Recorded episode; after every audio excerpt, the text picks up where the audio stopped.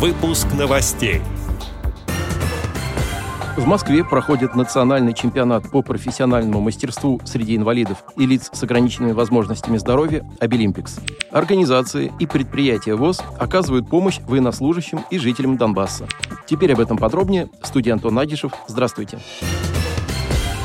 Согласно рекомендации президента ВОЗ Владимира Сипкина, с целью поддержки общероссийской инициативы «Все для победы» крымское предприятие ВОЗ ООО «Юг Интерпак» передало региональному исполкому Общероссийского народного фронта в Республике Крым гуманитарную помощь на сумму более 180 тысяч рублей. Региональные организации и предприятия ВОЗ на протяжении 8 месяцев оказывают посильную гуманитарную помощь военнослужащим и беженцам с Донбасса. Так, в марте этого года Курская региональная организация ВОЗ и предприятие предприятие ВОЗ ООО «Тискур» передали гуманитарную помощь в места размещения пострадавших. В апреле Тюменская «Эровоз» и предприятие ВОЗ «Тюмень Старт» отправили жителям Донбасса комплекты гуманитарной помощи, изготовленные руками незрячих. Недавно Забайкальская региональная организация ВОЗ и предприятие ВОЗ «Щетинская социально-производственная компания» передали жителям освобожденных территорий 250 комплектов постельного белья и другую гуманитарную помощь.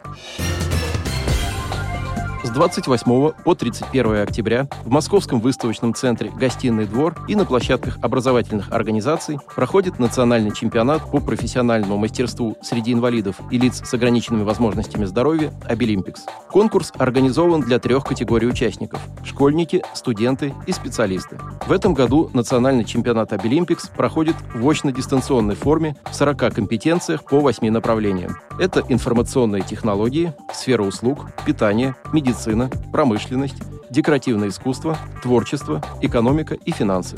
Вопросы профессионального самоопределения, занятости и трудоустройства участников стали темами для обсуждения в рамках деловой программы национального чемпионата.